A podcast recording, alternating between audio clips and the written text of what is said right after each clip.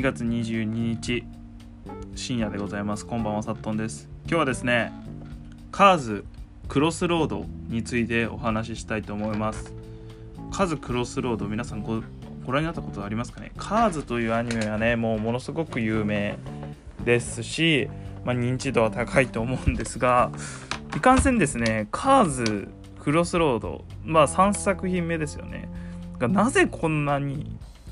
知名度というかそのなんか忘れ去られているのか。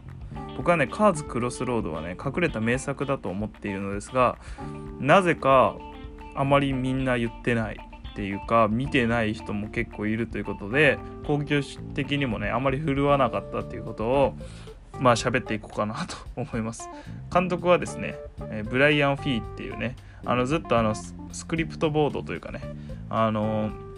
ストーリーボードとあのジョン・ラセターね今は亡きジョン・ラセターと一緒に、まあ、作っていたあの人が、まあ、監督を途中でこう渡しているというか作品になっていてこのお話とすごくリンクするところにもなってますね。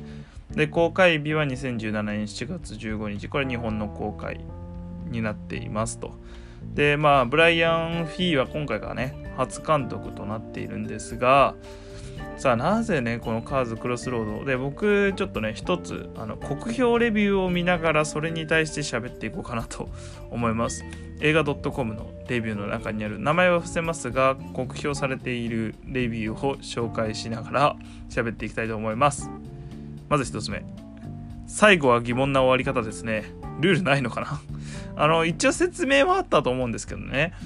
あの一応、まあ、番号が変われさえすれば大丈夫っていうのはあの実際の車のレースもそうだと思うんですけどドライバーは変わりますからあのルマン耐久レースとかでも。なのでドライバーは変わったりするんで、まあ、そういうところではまあ OK ってことにしていいんじゃないかなっていうね。あとまあ番号が変わればいいっていうルールがあんだぜっつってんだからまあまあそれは許してあげてよってフィクションだからっつって。で次がですね。うんと国評ですからね。あーっとねあこれは普通ですね、えー、この感じのストーリーできたかというできたかという感じです。私はこのストーリーは好きです。自分が中年だからかもしれませんが世代交代の引き際を考えさせられました。気になったのは子供にあまり受けないのちゃうかなと思いました。まあそうでしょうね。ちっちゃい子供にとってはねそのマック・イーンがねすっごくまあこうぶち上がってかっこいいシーンもないから、まあ、ただただ辛いだろうなっていうかねでもまあ大人には刺さるものが深くありますよねっていうことですよね。あえっ、ー、とねまあこれ普通の結構長文で書いてもらってるあこの人ちょっと面白そうなんで分かってないということでね読んでいきたいと思います。別にマックイーンが苦戦しながらも次世代のレーサーに勝ってやっぱマックイーンはすごいんだ。まだまだ現役みんなに夢を与えるんだとかそういうラストにしてほしいわけではない。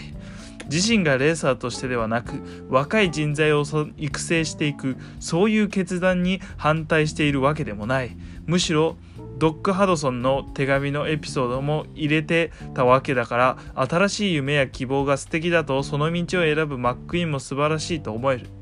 ただどうしてどうしてもこの作品の監督なりプロデューサーなり脚本家なり分かっていなかったのかはマックイーンは最後までレースを走る必要があったことだ。1で自己中心的で一匹狼な若きレーサーから出会いを通して成長し2は白省きます。今作の最初でベテランになった彼は周囲に優しく敬意を持って楽しくレースをしていた。でもそこに次世代の車が現れどうにも勝てる見込みはない。周りはどんどん引退していく。自分もそうすべきではないか。でも走りたい。まだ走れるはず。そういった位置から成長と夢と歴史と捨てきれない希望がある彼が最後にどういう決断をしようが勝敗がどうなろうが最後まで一生懸命走りマックインをマックインらしい走りをする。いろんな大切な車たちの思いも一緒に抱えながら一から好きだったファンはそれを見たいのでは。マックイーンが自分でレーサーとして人生にけじめをつける。それが見たい。小さい子供のマックイーンのファンの子が精一杯応援しているのがちらっと映ってしまった。彼女が勝って喜んで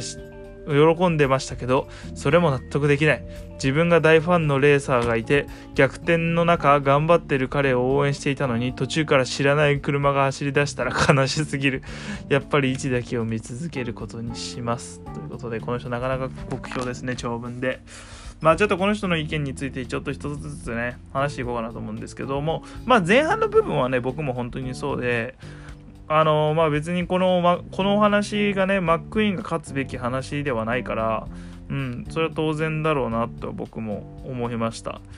んでまあ1が好きだからといってまあファンはそれを見たい。マックイーンが自分でレーサーとしての人生のけじめをつけるそれが見たい。うんそれもわかる。だからこそのこの終わり方なんじゃないかなって思うんですけどね。まあで制作陣もかなり悩んだそうなんですけど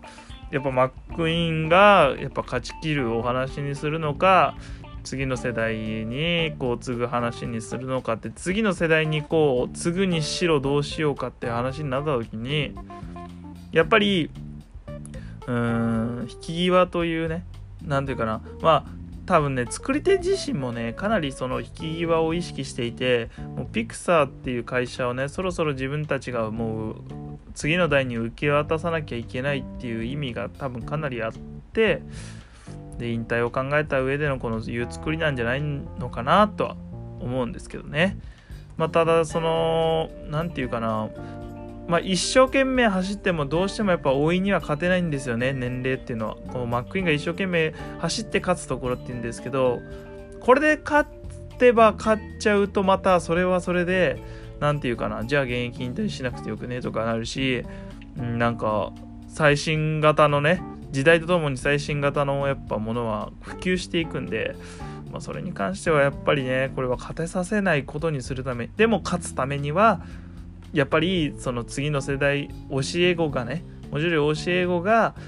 あのー、ね勝つというお話にしたのじゃないかなって僕は思ったりはします。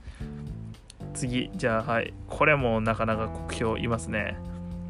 マックイーンがコーチになるという世代交代の流れはいいと思う。しかし、話の流れ的に、マックイーンが最後のレースに勝ってその助けをつなぐべきだったと思う。うん、ドドックが昔使ってた技を教え子のマックイーンではなく、急に出てきたキャラが使われるのが不快だった。エンドロールでマックイーンのコーチ姿を少し見せて世代交代したメインストーリーを次作って自作あたり持ってくればいいかと思った。今回で終わらせる必要はあったのかってことですよね。うんまあそれはね僕これちょっと予想なんですけどこれは多分ねラセタがね多分もう完全エンドクレジットからこう消える前というかねラセタが問題を起こす直前ででその多分ねちょっと焦ったんじゃないかなとは思うんですけどね。うーん。ていうかもう今回でカーズは終わらせたかったんだと思うんです。んで、やっぱりそのね、何作も作るよりも、こういうね、終わり方。で、しかもその、まあ、レーサーに憧れていたキャラというね、女の子ということだから、まあ、レーサーに憧れていたこということを考えれば、うん、まあ僕はありなんじゃないかなと思います。はい。若手の台頭によりベテランがどう立ち向かうのかそんな大逆転を期待していたが悪い意味で裏切られた。次の世代に譲るのはありだとしてもマックイーンがやりきれないやりきってないだろそれでもさっさとやめて女性トレーナーにチャンスを与えるなんて違和感しかない。さらにその女性トレーナーがいきなりレース出場してあんな強かった若手チャンピオン勝ってなんてご都合主義もいいところ。無理して3作目作らなくてもよかっただよ。つってかなり切れてますね。うーんまあそうなんだけどまあピクサーなりにね多分そこはね分かって100の障子で作ってると思うんですよ。んで何て言うかなこう自分の現実に早くねもう何て言うか人生にこう簡単にやっぱり何て言うかなこう点数というかねそのもう目標も決めてしまってもうトレーナーという早い段階でそれを決めてしまってると。まあでも確かにね、ちょっといびつではあるんですよね、この作りはね。うん。だからこう難しいところですね。で、その、まあ、トレーナー、うーん、な、な、なんて言ったらいいでしょうね。なんて言ったらいいんだろうなっていう。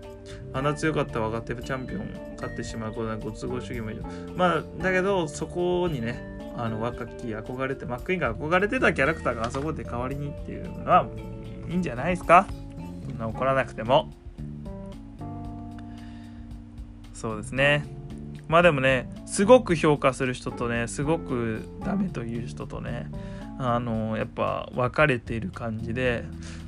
やっぱねでもねピクサー的にもねやっぱ「トイ・ストーリー4」でもやっぱやってるんですけどこう次の世代にという意識はすごくあってていうか見る側にもねそろそろお前ら大人になってもアニメ見てんじゃねえよみたいなそういうとこがあんのかなと思って僕はでもそういうとこ嫌いじゃないし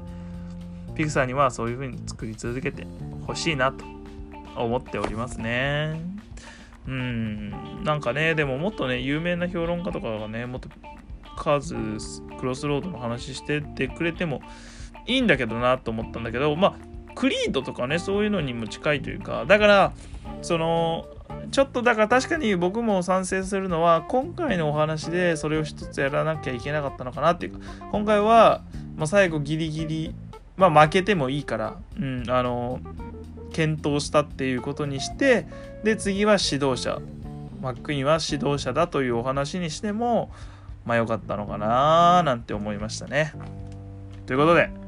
今日はちょっと11分ぐらい喋りましたがいかがだったでしょうか？もしよければ。また次のポッドキャストも聞いていただけたらなと思います。お気に入り登録、あの、ファンポチよろしくお願いします。それでは、さよなら。おやすみなさい。